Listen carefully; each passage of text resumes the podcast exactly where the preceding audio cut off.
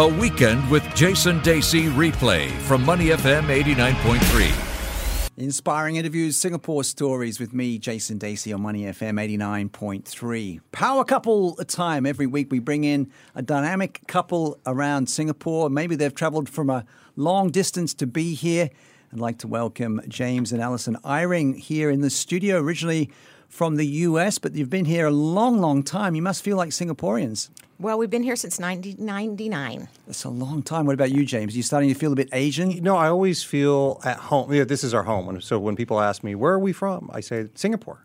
Uh, but, you know, I also know enough that we, there's so many things about the cultures in Asia that we don't know. So I always feel a little bit humble about it, too.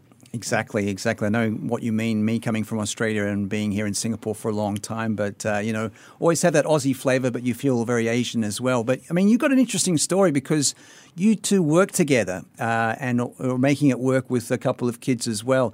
So, Alison, you're the founder and CEO of uh, Organizations Solutions, and, and James, you're the COO. So, how does that work? And it's your company originally, isn't it, Alison? Yeah, I started it in 2000, and James joined us in 2008. He was our most fabulous acquisition. Yeah, it was a long recruiting campaign. she, she, I think it was a nine month recruiting campaign yeah, I until I really finally hard. joined. So, Wow. but what, you can tell you can talk about the company though. I think. Yeah. So yeah, we started in. Uh, I started the company in uh, my a little spare room uh, in 2000. Uh, hired a couple people, and and then within the first year, we were in a shop house in Chinatown.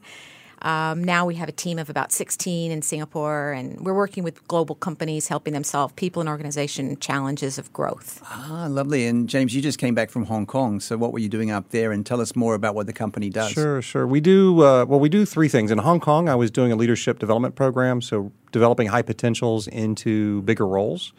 Uh, but we do a variety of things. We do change work and custom uh, organization development. We do a lot of leadership development, executive coaching, which is a large part of what I do personally. Um, executive coaching, uh, executive assessment, uh, so helping identify and develop the people that are going to take those bigger roles to help grow the company, and then finally helping teams perform. And so I personally like the the coaching space, the leadership development, and a bit of the team space more than anything.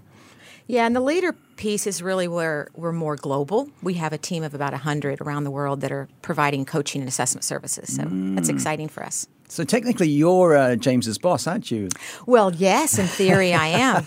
No, not in, uh, in practice. It actually, pra- it's uh, true. It's true. Uh, and we try to maintain that uh, on the Yes. job. You are the you get the final call Yeah. on on everything. So if we disagree, uh, it does go to her. And I we always try to emphasize that with our staff as well. Uh, so uh, you know, in a way, you don't want to end up like with your kids where there's a little triangulation. Well, James said this, Alison said Yeah. this. What do I? Mom says this, Dad says this. So, so we try to keep the lines of uh, roles and responsibilities pretty clear. yeah. Wonderful. And I, I like the way that you met uh, many years ago. I think it was a grad school. Was it in Houston, Texas, where, of course, uh, James is from? And Alison, you're a bit of a nomad throughout the, the U.S. Tell us the story about how you met. It was on your birthday, James, wasn't it? Yeah, yeah. Well, uh, I'll because it was also the first day of graduate school for me. So uh, I went to do a program in the at the University of Houston in industrial and organizational psychology. My first day of orientation, I went in. It was a great day. You know, everybody's excited, and uh, Alison showed up at the end of the day in the library at the at the department, and I remember, still remember she had a cast, her arm in a cast, and she walked in, and I'm and she's talking to me, and I'm thinking, oh, you know, she's kind of cute, you know. Uh, sh- but uh, this is my orientation day. Professional, I, being I- professional. professional. I am not gonna. Nope, nope. I'm not gonna ask her out on a date. Mm. Uh, it was my birthday, uh, and then well, Al- I found out later that it was also uh, a good friend of ours' birthday. Right. Yeah. Who I then took out for dinner, leaving James to eat dinner at home and eat popcorn with his sister. Yeah. yeah. So I had, I had So you a nice birthday sister. dinner with my sister, and Alison went out with a friend of ours. But a month, let me see, about a month later, we had our first date. Al- Yeah. Actually, Alison asked me out because I was Wow. so See, serious about things. I did not want to. Yeah, I don't- he I had don't want- restraint. I did not. Oh. yeah, yeah. So Alice, and then uh, a year later we were married. So Yeah. it went it went fast. Yeah. And now we're we're about to celebrate our 30th anniversary. So it's worked really well. Yeah. that, that's a, I mean, time flies, isn't Yeah. it? It's incredible to know that with Alison Eyring and James Eyring, our power couple here on Money FM 89.3. So, how do you balance life, you know, with uh, work and being a couple? And I should also point out that you have two adopted daughters originally from China that you've had since they were babies as well.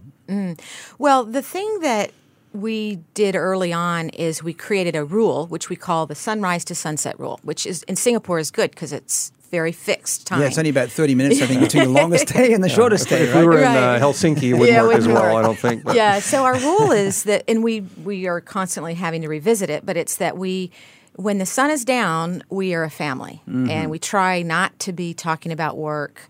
Uh, when the, after the sun is down, and that it's easy to get sucked into always talking about work and always Yeah. thinking about work, and and that's important to us. It's important to us to be a family as well and to Mm. have time with our children. We we want them to understand the work that we do as Yep. professionals, but we also want this to be able to be a mom and a dad. At the same time, though, I think we've the being working together has helped. Uh, I used to work in companies while Alison led the company. Uh, I was at Dell prior to Organization Solutions, and I would end up on late night calls. Uh, I would travel, uh, and I find that uh, because we're in the company together, and because the technology's changed so much, travel is lower. Uh, I'm always home for dinner. You know, we're both home for dinner. We have dinner as a family. We have usually have breakfast as a family, uh, and so it, it gives us some boundaries uh, for work life. And then on the job, we have separate boundaries as well in terms of what we do. But how do you switch off? That, that would be tough for me. Uh, I mean, uh, I couldn't imagine what it would be like, in, especially when there's something really urgent happening. How do you switch off and then become that family? It doesn't always work. yeah, I would say the theory is better than the uh, that what happens. But I think also it, wor- having it works in that sometimes we we are after hours stop, uh, Yeah. and we and we, We have remind to ourselves. yeah, and we have a date night every Thursday. One of the legacies of her parents was. Uh, to take a date night, uh, and so we get out as a couple, and we get to talk as a couple. Uh, when the kids are in the room, it's easier to focus on them. So I do think it's it's you know there are some things that trigger uh, us to step away from it. And your adopted daughters, who are now teenagers, um, talk about that. What was that like to adopt, and what was that process? Well, our daughters now they're 17 and 14. Well, almost 17 and 14. Both are were born in China. Uh, we in, we began the process here in in Singapore, although we had decided before we moved here that we were going to adopt, and we looked all around the world and we decided that the place that we most wanted to adopt from was China. Um, so the that process is a hard one, and today it's even it's very very difficult now for for parents to adopt from other countries because it's you're governed by the country where you live, the country that you're adopting from, your own nationality. So um, it was a long process, but it was a wonderful process. And I think just like a biological mom, you know, that I think that the moment that I held each of my daughters, I was their mom, and that was great. I'm sure. What about for you, James? How was that experience? You know, it's interesting because uh, it's I. Not that I can comment on birth, but the painful process of paperwork was terrible. yeah. uh, and it took months and going back and forth, especially since we were doing it from here through the U.S. to China.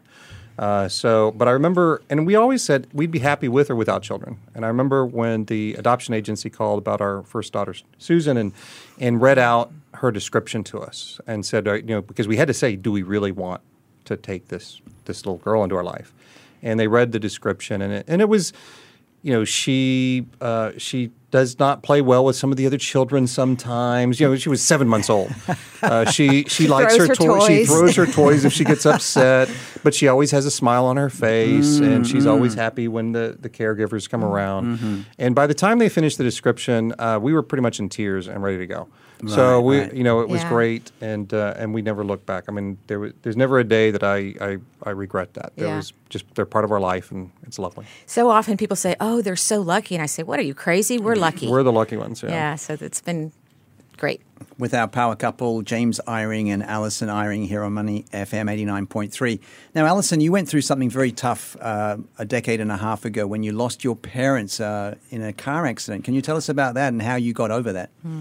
Well, that was certainly one of the hardest things for me to cope with in my life. Uh, my mom and dad were in Honduras uh, doing community service work and were killed.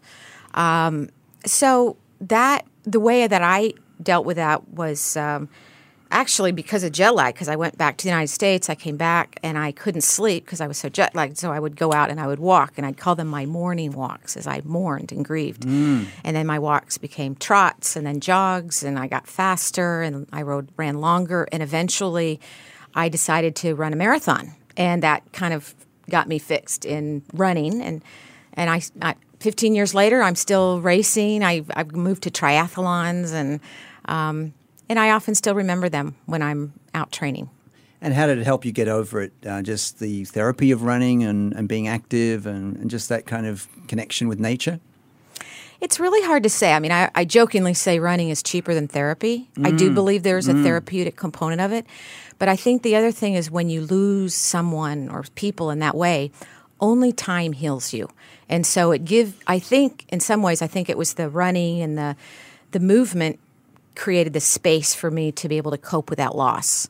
Um, yeah. I also think, there was a certain meditative process for you in terms of focusing on things and thinking through them as you run. Yeah. Uh, and then our our daughters, you know, as our daughters got older, they had a role model of their mom out doing these races and, and running and growing up with that. So Yeah. I think that's also kind of was enriching. Yeah. Part of it. It was a great part. I used to run with them in backpacks. Oh, lovely. Yeah, it was great. I remember in uh, Colorado, uh, we were on a holiday. Uh, I think we, well, we were in the U.S. She's running in the mountains with our younger daughter, who must have been uh, about what two, Two years or- old, yeah. and uh, they're coming down the mountain, and I see our youngest daughter's.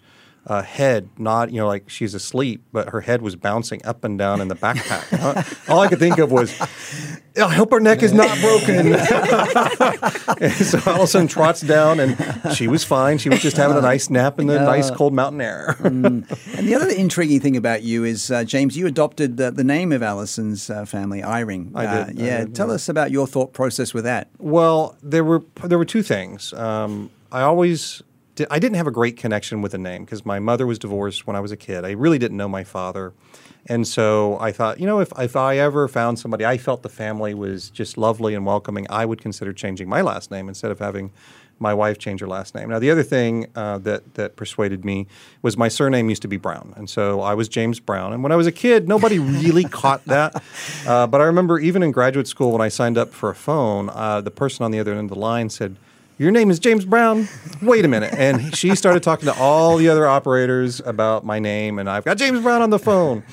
And so there was a certain, uh, I wasn't attached to the name, and I was getting grief over the name. And so when I met Alison and her family, it was interesting. Uh, her dad really, uh, he treated uh, it seriously when I joined the family. I asked for his blessing, and we had a four hour interview. Interview. Uh, interview uh, where we talked about uh, joining the family. But afterwards, he he really embraced me, and he would actually introduce me as his son.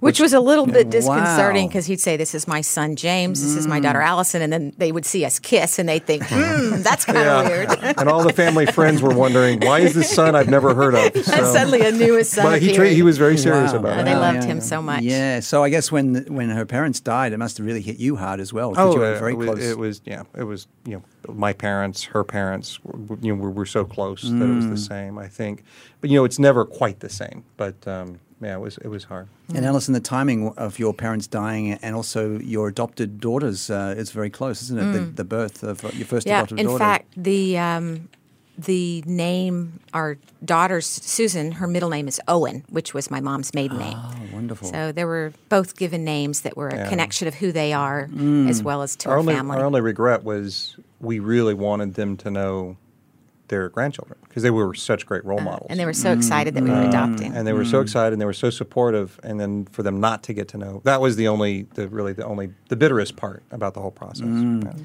I mean, you've both been here so long in Singapore, and obviously you have that connection to the US. Where do you see yourself, uh, you know, for the next few years and towards retirement? we've been asking this for the last 15 years i think we still don't have an answer what, what, I mean, we definitely see ourselves in Singapore. This is our home. Uh, we don't know what will happen, where we'll retire.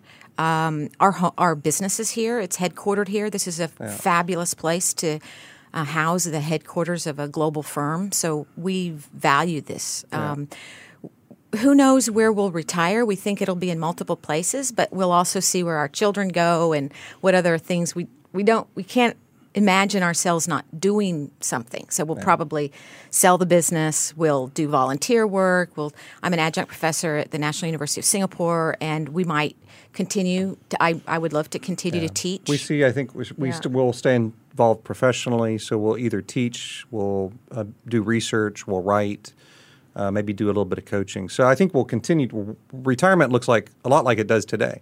You know we'll continue professionally uh, in our work but it's more about of having flexibility of where we do it. But And I've got actually your book, uh, Alison, in my hand now. Uh, Pacing for Growth by Alison Eyring. Why intelligent restraint drives long term success. So you love to write, and that's going to keep driving you, I guess. No, let me clarify. I don't love to write. hates I to read. write. I remember write, reading something that said to write is to sit in, down and bleed. And as I wrote the book, James would say, "What are you doing today?" I said, "I'm just going to sit and bleed." Uh, it was very painful. still do it. But I will say that the outcome was great, and it's been it's been two years now since it's been published, and it's really changed our our business, and it's led to so much. Um, so many interactions with people and conversations about leading growth that um, I think are quite different than the way we tend to think about it. Finally, James, how do we find out more about your business? So, uh, if you want to find out more about our business, certainly go on to the website at www.organizationsolutions.com. Uh, there are other ways to learn as well. We put out a monthly or quarterly newsletter. Uh, it's all about growth. Uh, people can contact us there. They can contact us in our office in Singapore. Uh, and Alison just started a podcast uh, recently about growth leaders. Uh, so it's a great resource not to learn about the company, but really to learn about what great leaders do to drive growth in their companies and, and how they energize people, how they perform, and how they transform the company at the same time. Wonderful. So with this podcast, you could potentially be doing what I'm doing here, Alison. Not nearly as well, Jason. Oh, you, you, let, you We can only hope. We yes, can strive. I will. uh, Stri- I will strive to be as good as you. Oh, you're such a flatterer. Thank you so much, James and Alison Eyring. They have been our latest power couple, originally from the US, but they've been in Singapore a long time. Thank you so much, James Thank and you. Alison. yeah, Thank you thanks, for having Jason. us.